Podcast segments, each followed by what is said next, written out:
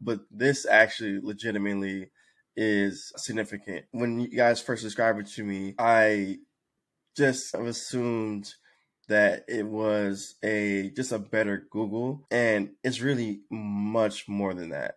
Like it's very general and also it can maintain context. That's one of the things I find so interesting about it. One,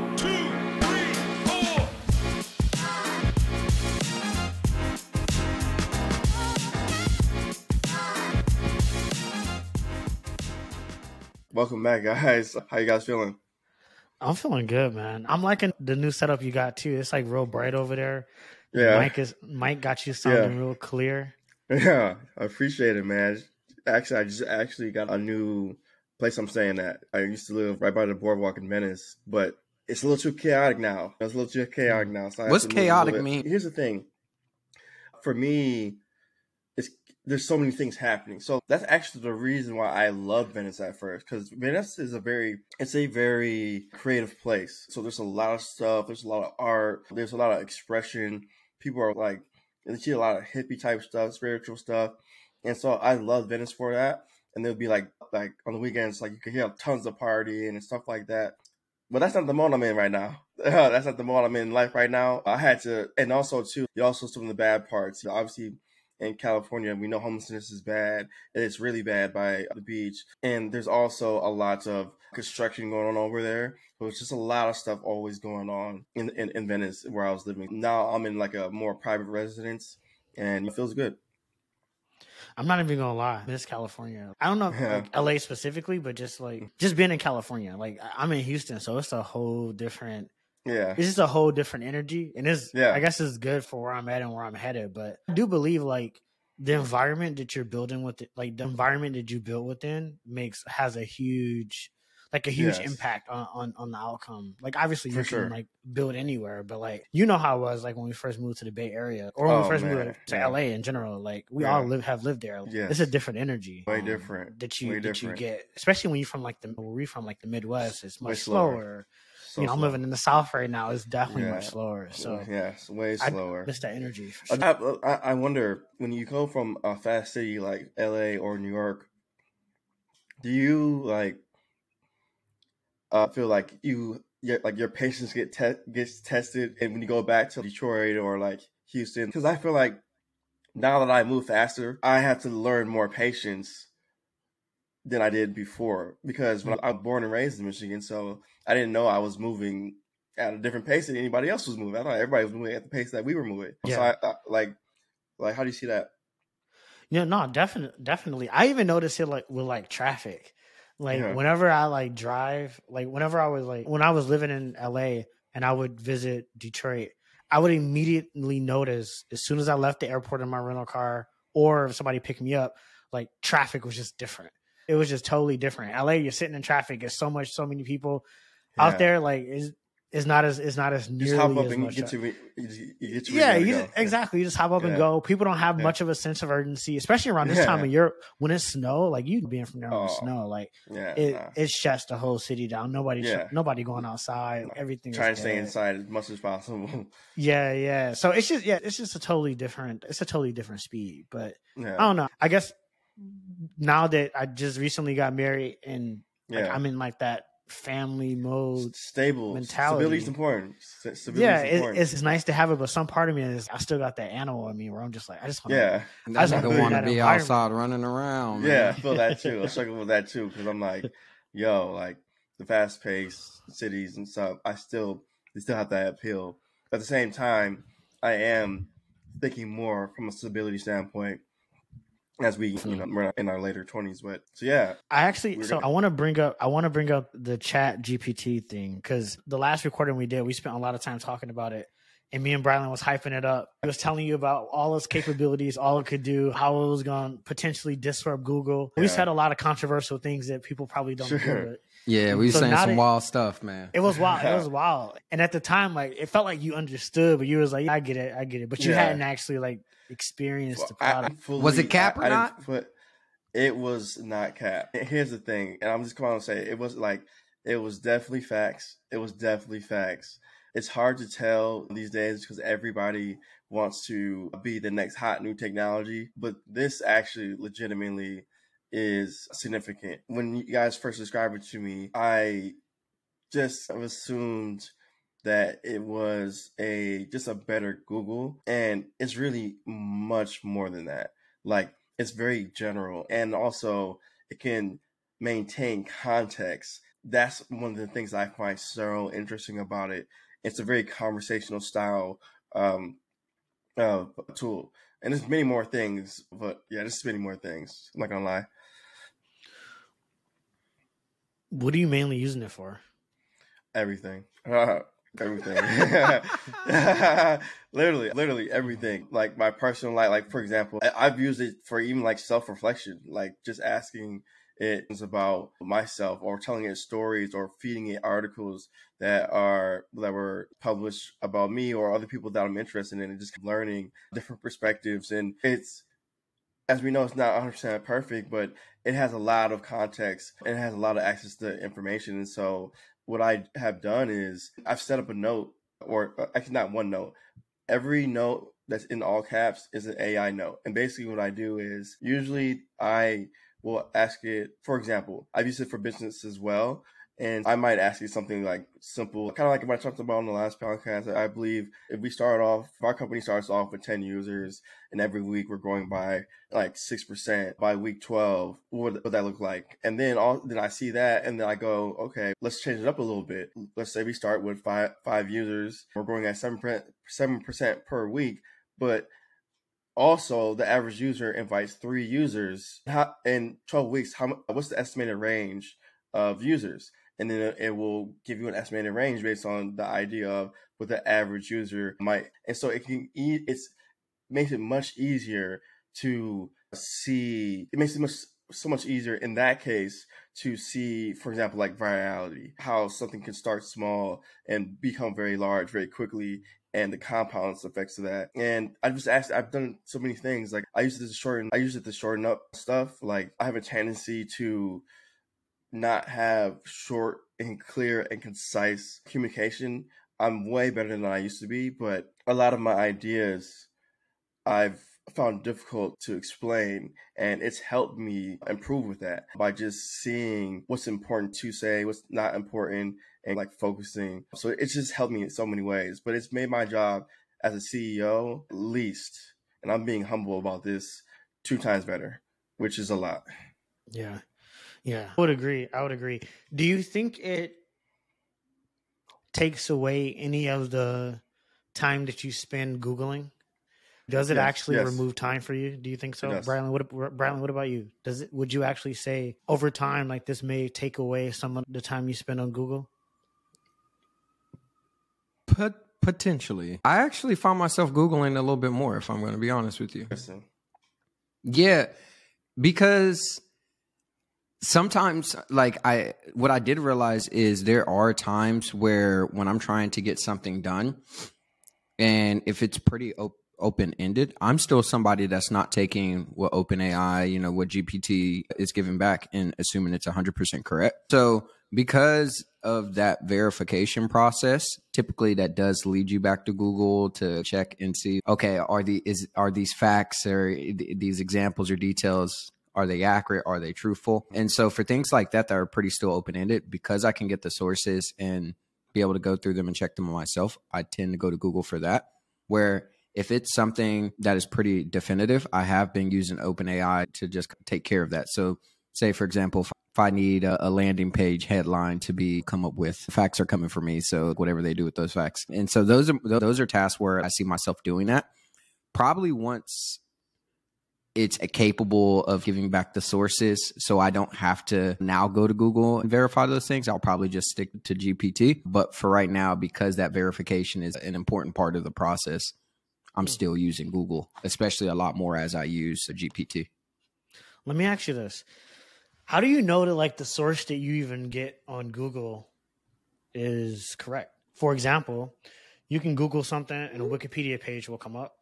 And we all know from just like our time in school, they're like, I don't know, at least for me, like I've definitely have teachers back in the day, that would be like, "Don't you can't cite. We couldn't use Wikipedia as a source because it was just hard to like fact check that information." However, Wikipedia is ranked pretty high in Google search results for pretty much anything for the most part. And so mentally people do look at that as like a source of truth, right? Or a fact yes. or a, a fact a, a source yeah, a source of truth essentially.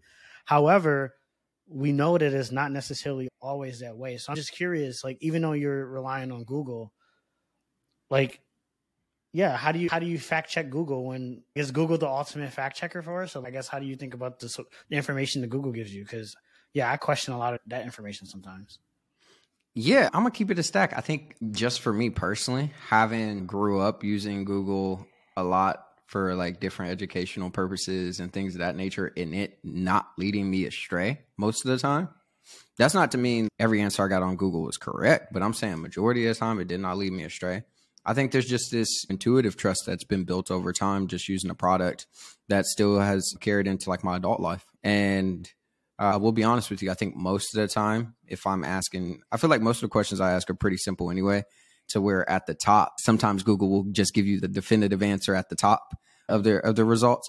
I'm gonna be honest. Like when I saw that, I was like, wow. So they've been doing, they've been doing exactly what Chat GPT is now doing, but just in a different kind of format. We can talk about that later. But yeah, I think it's built, it's compounded trust through using the product that has led to me still having that strong trust in Google today. And I think it's the same process that's going to be required for GPT to to grow in trust with other folks as well.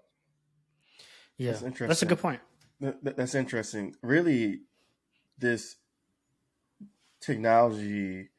What I like about it, for example, a couple examples would be I could just simply say, give it a large essay and say, write a four sentence summary of this essay. And I'll look at the words and it'll look really good. And but this, here's what I do though. I create a note. I create a note and then I copy that answer in, and then I hit try again and get and see what else it comes out with. And then I copy that and put it into a, the, the, same note. I by separate it and I hit try again and get whatever says then, and then I put it in that to, into the note. So what I typically do is I have it give me multiple different interpretations and multiple different answers of the same thing j- just to see but it sounds like you're training it on the previous answer that it gave you as well. I is that what you're doing? in some, uh, in some cases and here's what i'm in some cases but i want to say something real quick.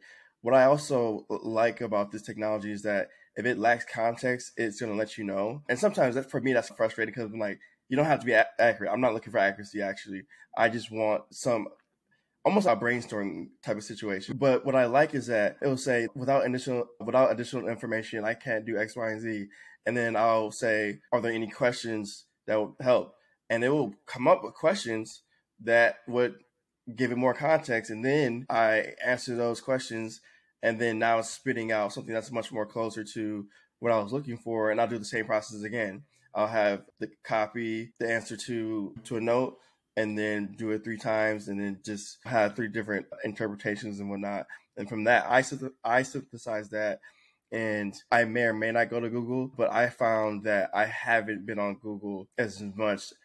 I'm not sure why that is because Brylan, you are different than me in the way that you are using it right now. And in that way, as far as like still using Google, like I don't, I have not used Google as much because the questions that I'm looking for have been very, I guess, maybe more definitive yet, and also open ended. And I just want a general idea for inspiration mm. and creativity.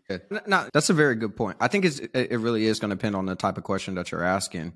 But while you were talking, it actually brought up a you, you brought up something that I feel like is very important for people to talk to because I think right now in the early phase, most people are just going to be going to simple AI UI and just typing in stuff. And I think right now is a really good time to start to understand the intricate details because the more intimate you can get with this model and understanding how does it work, how does it actually write these sentences, what are the different variations and things of that nature, that's what's going to impact the companies that are going to be built on top of this. And I saw something earlier where it said currently currently there have been 400 a little over 400 companies in the generative ai space that have been funded and 12 billion dollars have been like injected into that market so capital is starting to flow, and most of those businesses have traditionally been copywriting businesses. But obviously, because GPT can do a multitude of different things, you're going to start to see that space start to skyrocket.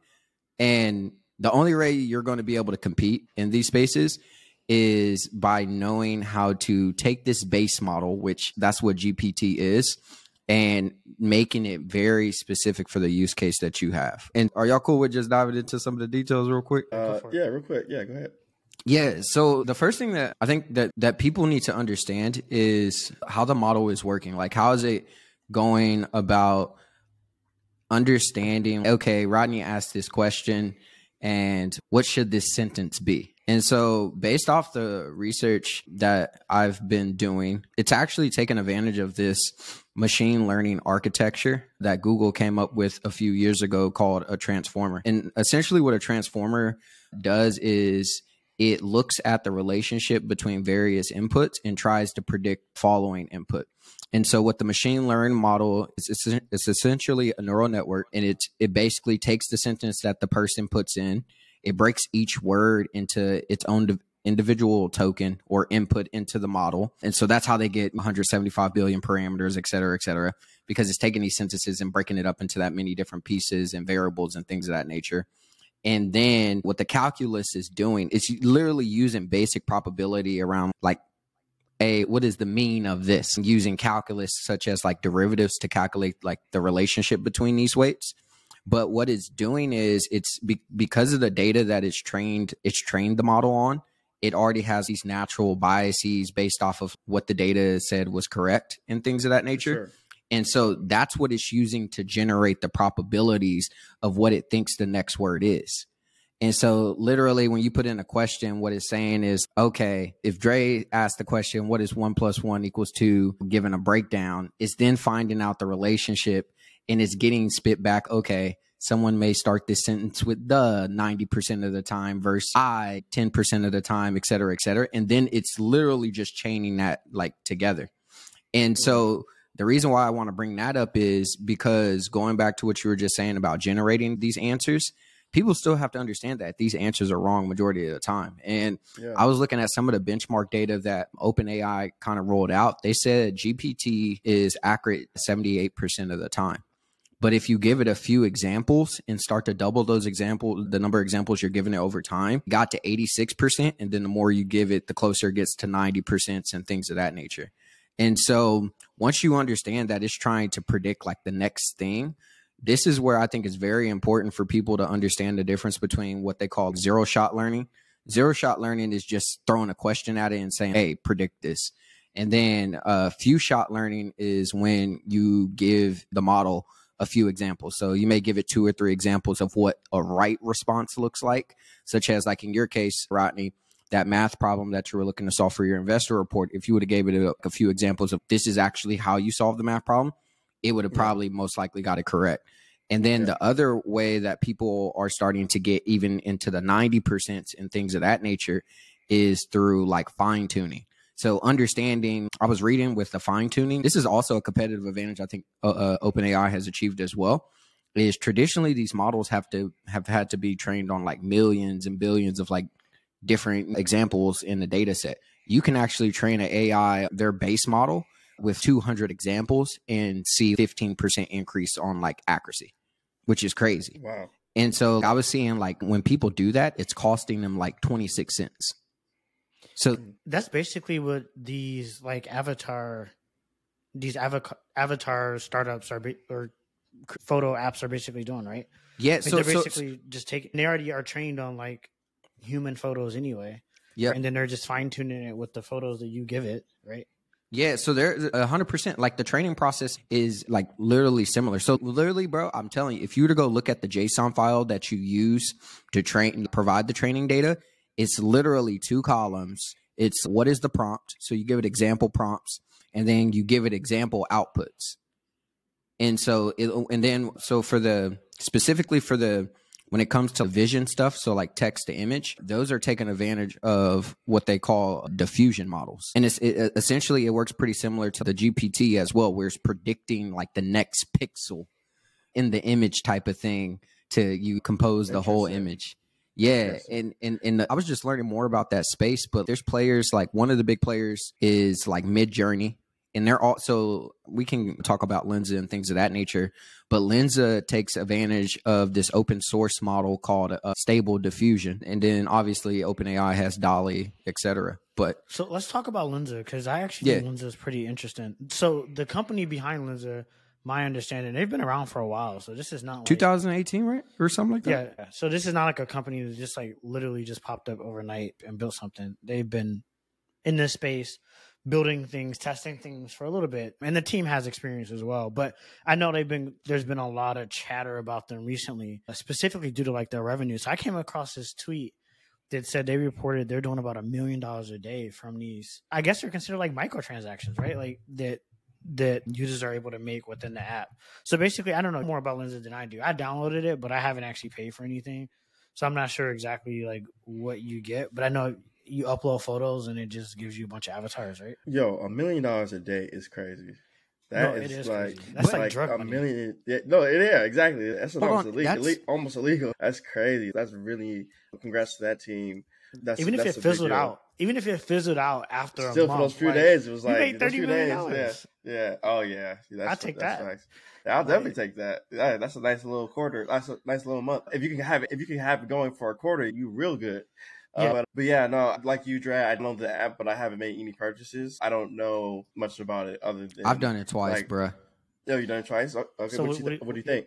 Yeah, is I mean, it's it was it's definitely a dope experience because it's you're rolling the dice and then you are anticipating and waiting like, hey, what is this thing going to turn out? And it's the results are pretty impressive. What I've been impressed with as well is just the sh- social sharing. Like then if you go into the app, it's not set up like they they're not really encouraging you to share it on Instagram or Twitter or whatever. But the fact that's been like people's inherent thing yeah. has been dope to see as well. But I think they it they're definitely an example of what does it look like to take a new technology and slap an understandable user experience on top of it and allow people to get good results. And for sure, I'm gonna be honest. I paid that 11.99 twice so far, and might do it yeah. again. Yeah, I, so well, I'm gonna do it just off the sake of you've already done it twice. So like, why do you have to do it? Off that, why do you have to do it twice? Does it like generate a new? Set? Nah, so I did it first. I did it input? first. What do you input? Like, so you just you got to give it it's you got to give it specific images. So usually okay. it's just images of you, okay. and it can be different angles, things of that nature. So I did it for mm-hmm. myself, and then I did it for my girlfriend as well. Mine came out pretty accurate. Hers did not come out pretty accurate, and I've actually been seeing that. I'm in a few group chats, and a few other folks have said that it's hasn't been coming out too accurate. I actually saw a Twitter post where the common I think argument that pops up around machine learning is data diversity, especially in how that impacts the results. A few people have come out and said that they don't, they feel pro- they're starting to feel like they probably did not train their models on enough people of color, black folks. Yeah. yeah so that's something to that's see turn out yeah. as well. Yeah. That seems like an opportunity. That that actually reminds me, Rodney. I don't know if you remember, but a long time ago, we went to Miami there was a company called Kairos. Yes, it was working on like that. some facial recognition software. Yes, that was a long time ago. Yeah, maybe seven years ago. ago. But yeah, at least seven years ago. They were pretty early, but that was like a problem that they were looking to help set out to solve, and they realized it really early that it was definitely a lack of diversity in the training data when it came to facial recognition. And this was before the iPhone switched over to using Face ID as like the main way of yeah, this, of, yeah, this was before that. So face facial recognition has become a has come a become a long a long way and become such an integrated part in our life now. So I do yeah. think like there is an opportunity to like bring more diversity in the training set, and I think that's one area where if you're a founder yeah. and like looking for area, looking for an impactful area, considering like what we're seeing now in advance in, in the advances of artificial intelligence, like that having a diverse training set a set of data is incredibly valuable. And it's not even just in like faces, but just in everything, whether it's it, economic yeah. data, whether it's healthcare data, because you're building these models to like to predict tumors in folks, right? Like, we don't want it predicting tumors more accurately in you know white people than in black people, right? Yeah. So we got to give it a, like a diversity of data across the board. So I think that's yes. a huge area of opportunity. And speaking to the opportunity, I think there's going to be a huge wave of since synthetic data startups, especially as you start to you got fine tuning is going to be the thing that gives these companies advantages. They got to get that data from somewhere, and it it has turned out to be true so far that if you're able to give it synthetic data, you can do that. Right now, it just takes a lot of time and money for people to create that. So th- there's all that's always going to be if you can make life more convenient for somebody, somebody gonna pay. Have you heard? Have y'all heard of Scale AI? Nah, what's that? I've heard so, of it, but I don't know exactly what it is. So Scale AI, I think their last valuation was like seven point three billion, but they're like a AI synthetic data platform essentially. So they have human labeler like labelers. I don't know if they have another name they call them, but human labelers that can take data that you provide it and essentially help you label that data. And so it allows you to train to train models faster, but they're also like just using their collective labeling as a way to generate more synthetic data. So that again as a company if you're trying to train a model you don't have to like spend so much time doing it. So this company's been around for a while and they've been raising a lot of money. I don't know exactly like whether it's translated to any like how Not, successful they've been but they've been killing it for a little bit. Nah i'm gonna keep it a stack too. Think about that. Now you just called them out you just talked about lensa as well they've been around for a minute there's probably been tons of just core infrastructure or consumer AI machine learning companies that have just been waiting for this moment to come yeah, to, sure. come to pass. I'm for really sure. just curious to start to see those companies that emerge. I am too, and I would I would also say too, and this is something I've been thinking more about. I think it's important for founders to consider that not everything you work on has to be the hundred million dollar venture back startup. Right? Yeah, unpack, unpack like unpack like there's there are probably opportunities for you to take this technology and leverage it in such a way because it's still so early. Yeah. Not everybody's on it, right? Like it's so many, it's so many people who have no idea. It's gonna time. be a wow. So there's yeah. so many opportunities out there where you can take this technology, leverage it, and provide value, right? Whether it's writing, whether it's ad, you know, an ad copy, right? It's so many ways that it can be applied. And so mm-hmm. those things don't require a tremendous deep understanding of how the models work necessarily. They may not require venture back money really it just may require a couple hours of just like mm-hmm. understanding the landscape and what you can stitch together and i don't know about no about y'all but if i can make 10 20 grand a month on on something decide that i 100% own have no vcs over my neck like yeah. I'll take that shit any day. Yeah. And I can take that money and flip it and compound yeah. it into other things. So I think it's important for founders to think about VC is not the only way. Going and scaling, running as fast as possible is not the only way. There can, are other can, ways. Can we talk about that? Because what NFX just came out and said that they're they got their whole fast fund. They're investing a million dollars in startups just submitted like there's going to be so many more of those start to pop up, especially over the next few months. Dre, talk about that, man. Because going back yeah. to what we talked about a few conversations ago, here it is again. VCs doing the same thing. Yeah, I look like I said. I think as a founder, just ignore that, right, and just add value. It could be simple things, man. Right? I need like, the capital to build it. Like, like how do you, rewrite how, how, do you respond to See, that's why a lot of these things that exist now are like free, right? Using Chat GPT doesn't cost nothing. It's free right now. So how can you apply that? You can write somebody. You can start right now. There's so many people getting laid off, or so many people looking to transition. I know if I have a friend of mine who's making thousands of dollars right now, tens of thousands of dollars right right now, rewriting resumes for people, and like providing mm-hmm. and providing like career tips he's like using this now to automate the, the resume and rewriting process, making it just easier. so much easier. I know somebody else who's doing it for like sales emails. So like they're going to companies and saying, "Hey, we'll take over all your outbound sales emails for you," and they're just like using this technology and using like Copy.ai to just like rewrite series of sales emails for people or using it to come up with different ad copy. So there's so many mm. like services now, like service businesses that you can start with almost zero take yeah. a little bit of your time, but because yeah. you're using these tools that can like 10x your productivity, yeah. like you can build a, a pretty sizable. hundred percent. People cannot compete with if I have this and you don't have it, and we have the same copywriting job. You can't compete with me. Right. It, it, just it will burn you out. It, and it's and even for example, when we talk about how this is a new technology, it's free. And honestly, like we should be like I'm grateful that this is free. I would pay a good amount oh, yeah. a month for this. Like I could pay a significant amount. I'm not gonna say it because I don't want to give OpenAI any ideas, but I would pay a significant amount per month for this. And but what me is what I want to say is that there is so many opportunities because the general technology. Yeah, like right now, right now, it's yeah, it's this. It's all about how you apply stuff.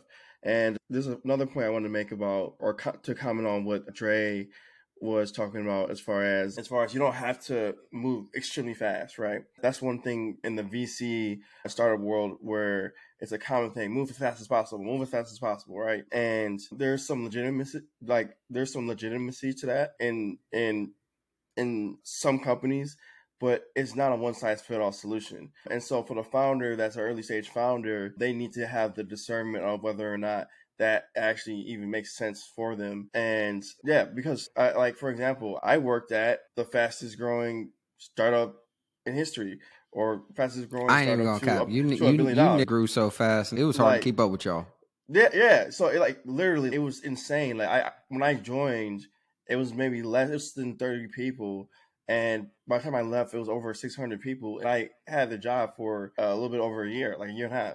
And seeing a company grow to a billion that fast and all the phases that we went to, it, it was one, it was exciting, it was great. It was an experience that you can't pay for. And I learned a lot. But it also showed me a lot of the downsides of moving extremely quick. Like, even what right were some now, of those like, downsides? Man, honestly, the best way to know the downsides of, of what happened at the, at Bird will be to look at the culture of safe. And i and let me get to. Let me get to that in a second.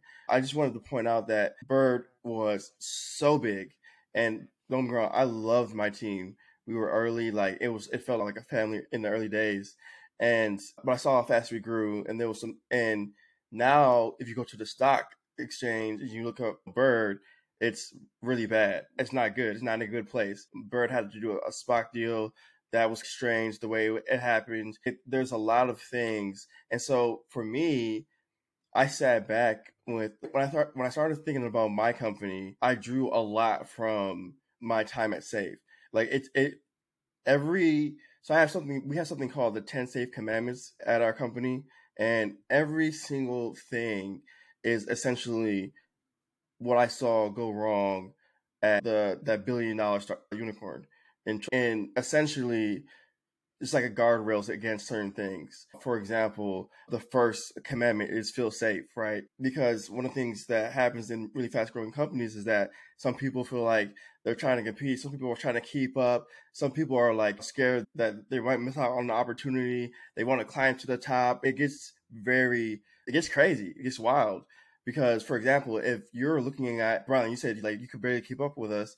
Imagine if you had got a job with the perception that you had. You're coming in, like, oh, they're moving this fast. I like I gotta keep up. And so there's a lot of things that were happening, and and it's in an environment like that, it's difficult to it's difficult. And so we have another commandment called trust your team. And uh, that's just essentially just default to trusting your team.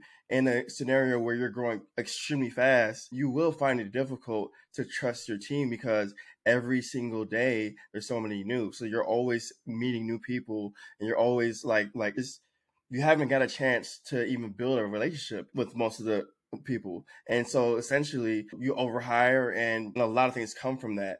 And yeah, if anybody wants to actually find what I'm talking about, I published the 10 safe commandments. I think that they can apply to any company. Some people might like not like some of them, but another commandment was no rush. And part yeah. of that is and part of that is I I when I left Bird at a year and a half, unfortunately, when I really looked out in the future, I couldn't buy stock the stock options.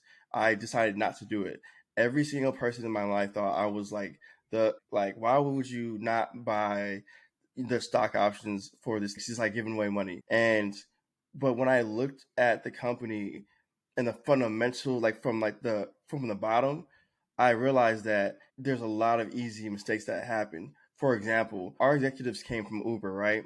So Uber is spread rapidly, but the thing about Uber is that it's ultimately a software product, right?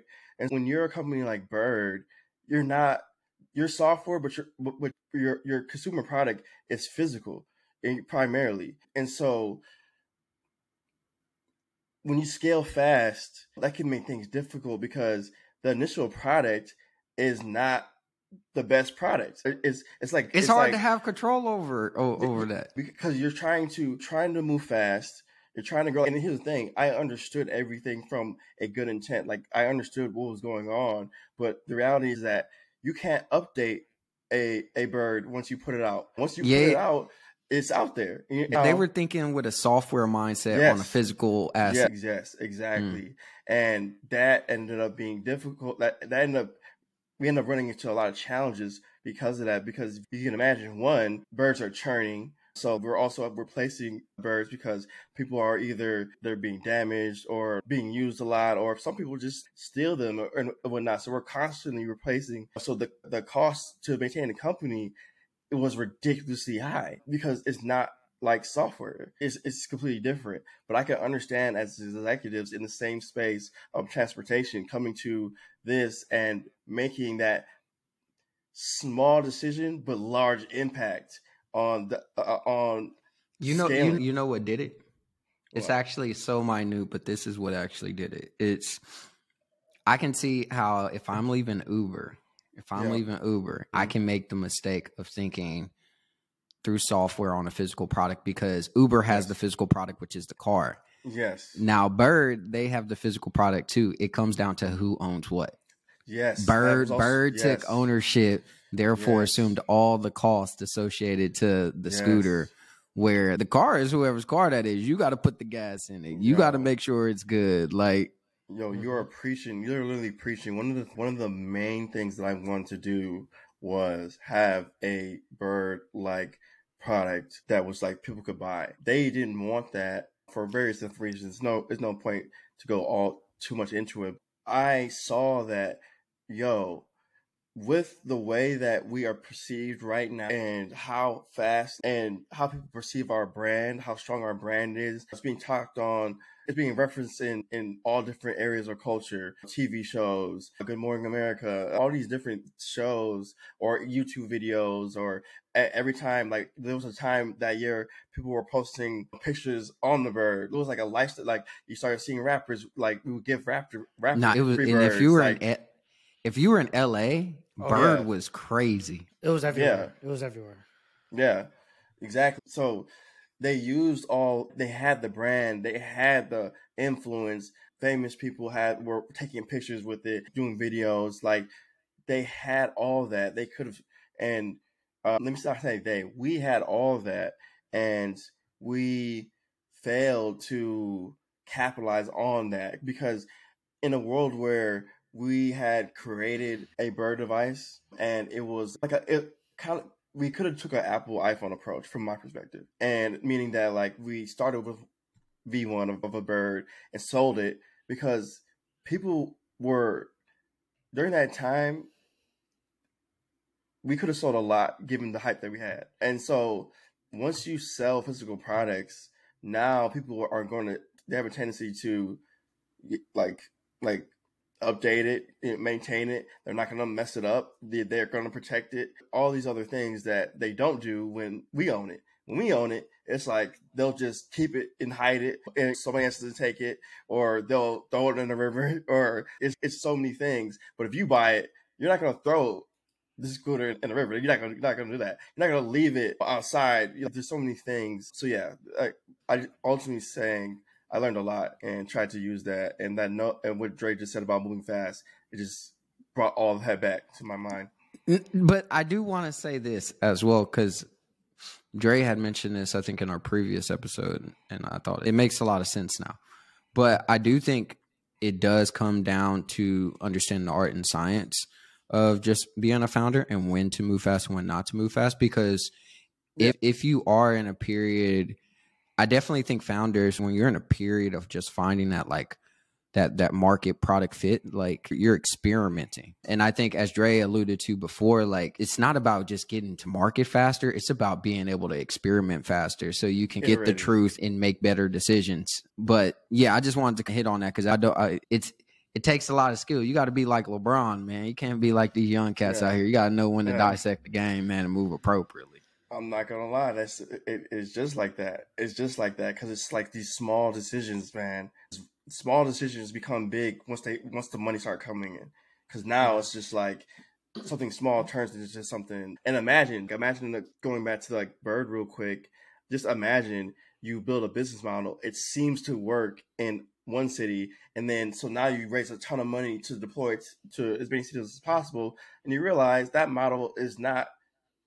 It doesn't work for every city. Like Santa Monica is actually a unique type of city. It's a it, like it's a unique city in the sense of, for example, it's a tourist place. People plan vacations to come there. People from all around the world come to California for to come to LA and definitely the Santa Monica areas by the beach, the pier, stuff like that. You can't use this that the, you can't assume because it hit in Santa Monica that it can that oh we got the business model and it'll hit and we got to move it fast as possible everywhere else. No, that's that that's a because then now the model is very difficult to change because there are real life people managing these scooters in all like all over the country and also we went international. Oh, I just dropped something. We went international.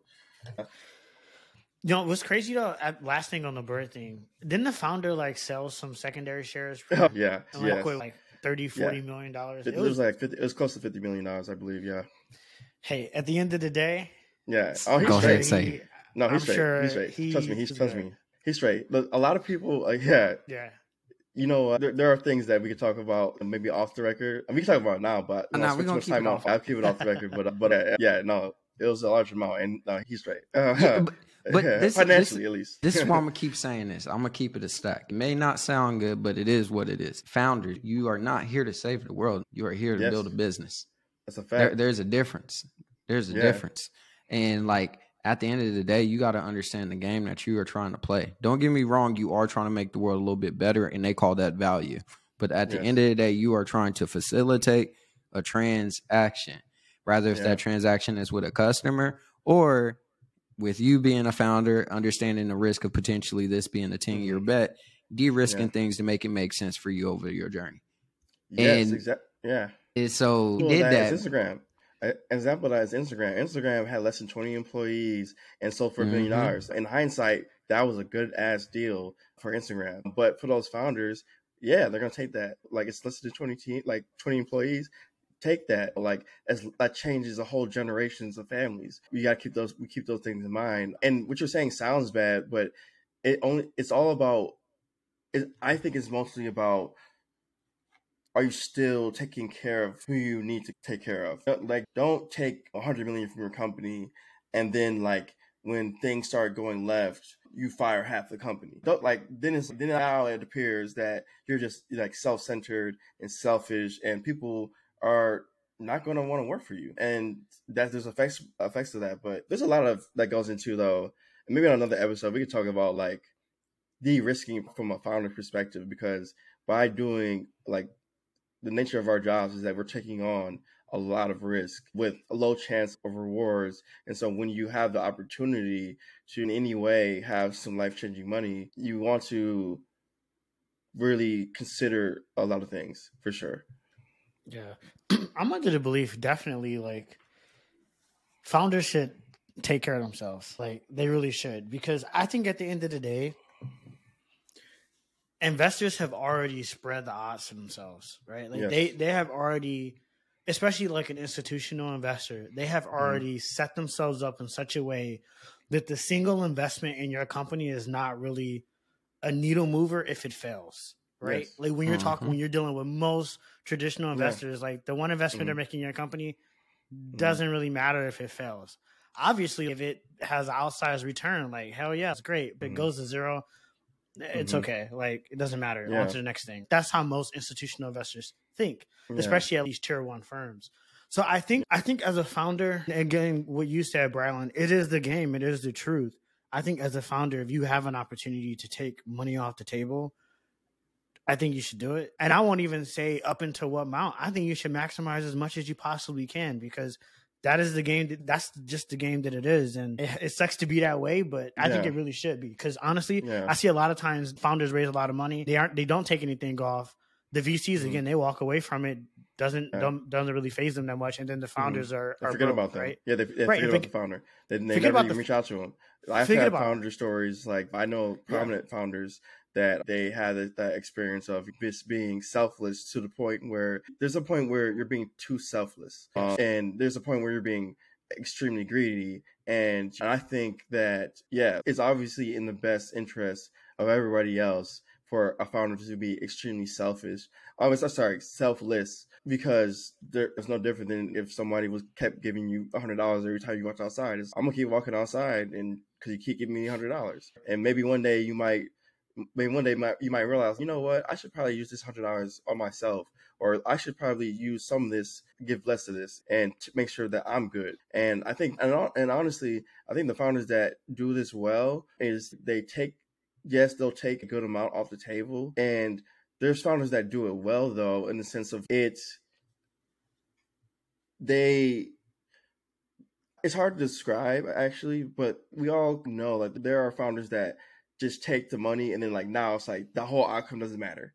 The whole outcome is just, and that's like a completely different thing than someone that like having the intention to build something you saw a problem and then now you have the opportunity to sell some secondary shares and so you do it and you still continue to move forward with your mission but but just the found so there's a difference there And so, at least in, so let me let me ask y'all this is there a number is there a number in your mind that financial number in your mind that if you hit you'd be like you think you'd be good? Like maybe it's 5 million 10 million 20 million 50 million whatever mm-hmm. it may be. Is there a number mm-hmm. that you have in your mind where it's like hey if i hit that well i'm good. I'm not gonna have to work again. I'll be straight.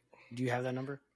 Yes. Uh, i don't. I haven't thought of i haven't thought about the i've i haven't i've thought about it but i don't have a i don't have a uh, a number no. Yeah nah for me i definitely got that number. And it's come after just learning a little bit more about finance and talking to the private wealth homies. And one of my homies, when he told me that he has a client who is making 15 who gave them 15 million and their client was this is what i'm trying my goals is i'm trying to live off this et cetera et cetera one of the like thing they did a few things with it but one of the things that they did is and this is what he told me he was like bruh making 1% dividends off of 15 million a month. So yeah, let's man. do the math.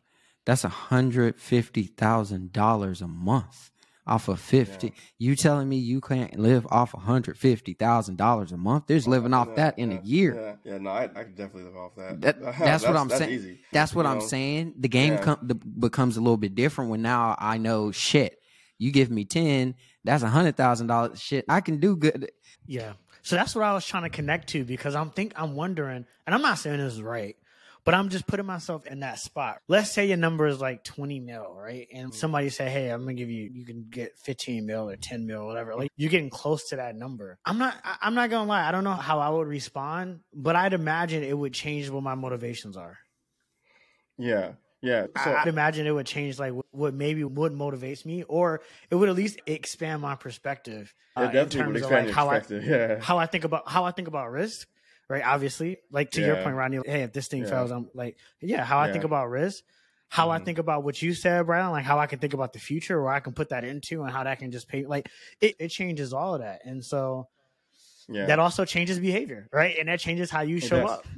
I ain't gonna cap to you. I ain't gonna cap to you. You let me put a hundred. You let me put fifteen million dollars in the bank. I'm taking that hundred fifty thousand dollars a month. That's what I'm saying. The rest yeah. of my life. You're yeah. gonna be. Little, you're not gonna respond to emails this quickly. That's all. I'm saying. You know what email? Well, but like, it's, what it's, email? Come the, on. the truth is that it's like that in every aspect of life in, in, in the sense of a lot of times especially like in sports and whatnot when there's young athletes or whether it's women athletes, men athletes, doesn't matter, just athletes, period. A lot of times there are coaches that even though that you're playing at a high level, they may not reward you right away because they want to they want you to do a little bit more. Because naturally like if you have some level of validation maybe you won't push as much. So it's and then also yeah so it's, it's, it's a natural thing to to if you hit a number to naturally have a lot more like of a like a okay i'm cool you know I'm saying? I'm good. And now, yeah, like that email isn't as urgent. And that's a different game. And actually,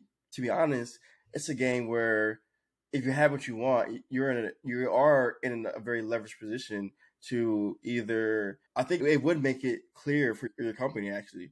I think if I had life changing money, it would make me much more I would take more I would take more risk and be bolder with the company more than likely. It's it is Cause like I saw like a Twitter thread like yesterday, and and like it's the common thing of a founder asking an investor to sign an NDA, right? And a lot of times that rubs investors the wrong way. And I chimed in, and but I only chimed in from the founder perspective, and I said just only tell what you need to know, right, and focus on that. But the reason why founders are doing that is because of fear. They don't. They even though we know rationally that we know rationally that they are still they have better ways to protect their business and themselves but the nda an investor shouldn't take personally because it's just a founder that is either hasn't learned yet or is new to the game or maybe naive to it and is trying to protect themselves and that's one of the tools that they pulled. So it's not a personal attack on I, in this case vcs were speaking on it as a personal attack on their character and they're saying like how coming off the coming off that way can make it appear like you're saying, oh, like why not trust me? Like you're saying I'm a bad person or something like that. And I'm only bringing this up to say that fear, when you're operating off fear, you could end up. It's better to take care of yourself as a founder because then you don't have to operate off of as much fear, and that will make your judgment clear. Like just and if you end up being more more laid back with it, that might be the thing or you might just get more more aggressive. Like for example, in in Bird's case, I don't know, I don't know Travis's intent, but let's just, for the sake of this conversation, let's assume that his intent was positive. I think that he could have, he had also he had multiple opportunities to sell the company, but he didn't because he thought it could be much more than the billion dollar valuation. And so I think taking 50 million is just like a okay, I'm good, and now let's take this like to the moon type of situation. Now, whether or not that's true in reality, we don't need to discuss that. But my point being is that I can see a perspective, a positive perspective of, in that case where they hit, a, we hit a billion dollar valuation. The founder and maybe some early employees or whatever get a large portion of selling secondary shares, and now they're operating more on a okay, we had nothing to lose now we have no fear now because it's because we have what we want. We don't have any fear now, so we can just we can just go. We're good. We're all we're good. We're straight. And I can see that perspective as well too. Yeah, that that makes sense. Last thing I'll say on this: Have y'all heard of this? You use Reddit, Rodney, so maybe you heard of it. Yeah. This subreddit called Fat Fire. Fat Fire. Yeah.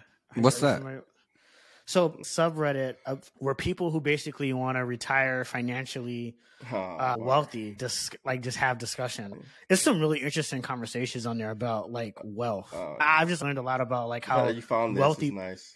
how wealthy people think about money. Like it's people in here who like sold a business for twenty million, and there's one guy. Yeah, there's one guy sold his business for twenty million dollars.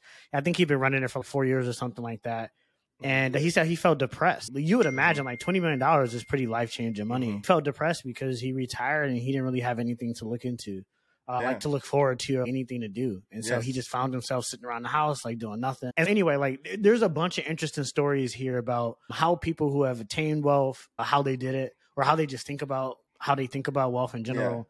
Yeah. Uh, and I've learned, yeah, I've learned a lot about about a lot. I highly encourage yeah. just like checking it out. There's I, lots learning there.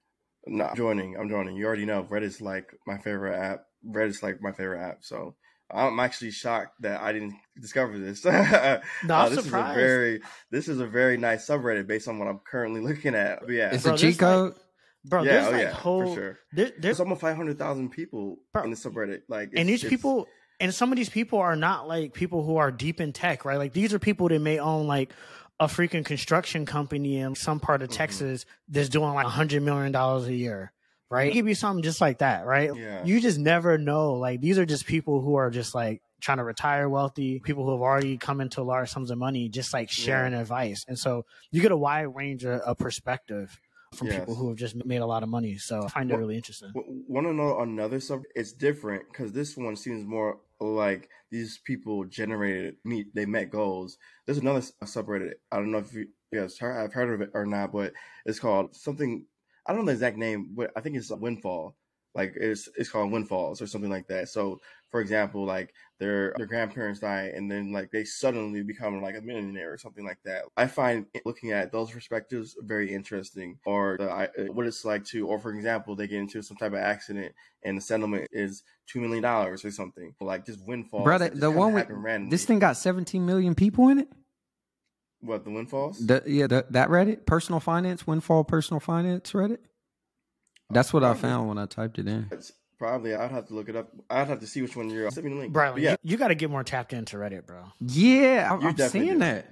You like, bro, it's a community that's unlike yes. anything else. It's unlike yes. Discord. It's unlike yeah. anything else. It is such a strong community. It's slept on. People sleep on Reddit. They're sleeping right now. They're like it's a sleeping. It's a sleeping giant in the industry. We all use Reddit for everything. Oh, everything. everything. Literally everything. Learning learning Lear- anything I want to know, bro. Like anything my doctor know. had prescribed me some medication. I just literally yeah. typed in medication and I typed in Reddit. Yeah. And people yes. who have been using it for years, just like sharing yeah. their perspective on yes. what side effects they've had or how it has helped them, how it has changed mm-hmm. their life, all different type of stuff. Or like finances. When I got married, me and my wife wanted to like trans like, combine our finances together. We wanted to think like, how do we do that? How do we structure that? I typed in.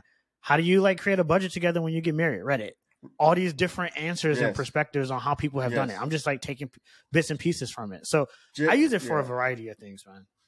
Just put whatever you go on when you go on Google and you have questions, just put Reddit after it, and yeah. you'll be surprised. Uh, and that Reddit made me realize that like we share a, like people share. There's rarely a unique problem. There's rarely a unique problem that somebody has. Reddit showed me that. There's rarely like people sometimes they get to this logical fallacy where they think that certain things only happen to certain people or certain they have certain ideas. But Reddit showed me that if you have like anything like information you need or there's a problem you're trying to solve or or in your case you're like just trying to merge your finances with your wife or you're trying to improve your credit like, there's a community for every there's almost a community for almost anything you could think of and there's already people who have been there con- uh, contributing, discussing the topics at length. And some of these people, they are really like obsessed with the topic. And so they'll be putting out a lot of information. They've shared, they've done all the research. And be, and sometimes if the Reddit is big enough, there'll be the people that are very knowledgeable on the topic and they're just discussing the stuff.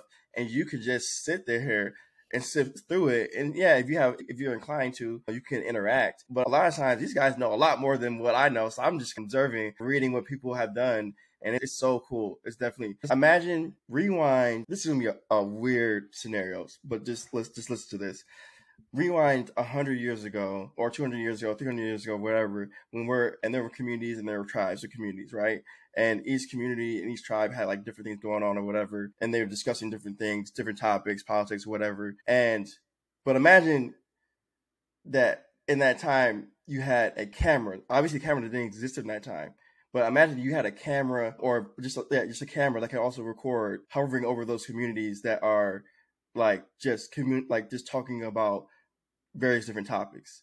That's what Reddit is like. It's like you could see a, what a community may like a fly on the wall perspective, and that's very valuable, especially if you're somebody that you know is sometimes people are scared to ask questions, and and you may want to go seek some information before you be more knowledgeable. It's, there, there's literally I can go on and on because it's my is, favorite. Is Reddit more valuable than Twitter? Yes, yes, yeah. Oh yeah, for me it is. For me, yeah. That, me, it, yeah, yes. well, not. Without it's not even. It's not even the same. It, it's not even the same. It's not even the same. It's, it's, just. It's not even the same. I'll even to take it in a whole different direction. Like I, I went on a deep dive on Reddit, on like the Axe Historian subreddit. It's just so much information about history, yes. about every yes. part of history you can possibly think of well, like yeah. Rodney said, people who have studied it intensely, like mm. specific part of history, giving you like a perspective. So being able to answer a question about something, like eh, to find out on Twitter is damn near impossible. It's probably not yeah. even happening. Yeah. So it's not even. It's not even. Uh, yeah, it's not the same. It's not yeah. Same. Maybe if Twitter, it's not the same. The only thing that Twitter could possibly do to get it, and it still wouldn't be close. The only thing Twitter could possibly do to make it a, more valuable in the sense of from a Reddit, how I use Reddit as a tool is making search better. Twitter search is like terrible for me. I don't, I just don't think it's good. I can't I don't discover new things really via Twitter via uh, Twitter search, and and also if I'm looking for information, like it's just or like I, I don't know I don't know how to discover a community on Twitter. Sometimes communities do congregate on Twitter, and it happens naturally and organically, but you wouldn't right. be able to just to be able to find it. It'd be difficult. Sometimes you you have to accidentally run into it, the community. Whereas Reddit, you could literally be like, you know what, I care about skincare. I want to get a skincare routine. Let me type in Reddit skincare. And now you have a million people who have already tried and tested all these different things. And it's it's literally unbelievable. It's unbelievable. People are definitely sleeping on it. Like it's unbelievable. I ain't gonna lie. I'll say just similar to what we told Rodney about Chat GPT. Take us, take a, take it for a spin for the next week. Like intensely try to use it. Yeah. Just be curious. You're you're naturally curious anyway, so you already know you typing in crazy queries on Twitter and yeah. Google yeah, and all these other communities you be in. Just try to reserve some of those queries for Reddit and just see mm. what you get out of it. I'm interested to see like when we record yeah. next, like what your perspective is. Dre said, just add the word Reddit to the end of your search. That's it. Say less. Yeah. Say less. Yeah. And then also the other trick I want to say is sometimes Google censors some of the Reddit stuff. So if you really want to go another level deeper, deeper, go to DuckDuckGo and type in the same query. And then now you have a whole new set of, of, of subreddits and things of that nature. so tip. Good tip. Yeah. Yeah. All right. Y'all want to wrap it up? Yeah. Let's, yeah, let's go. One.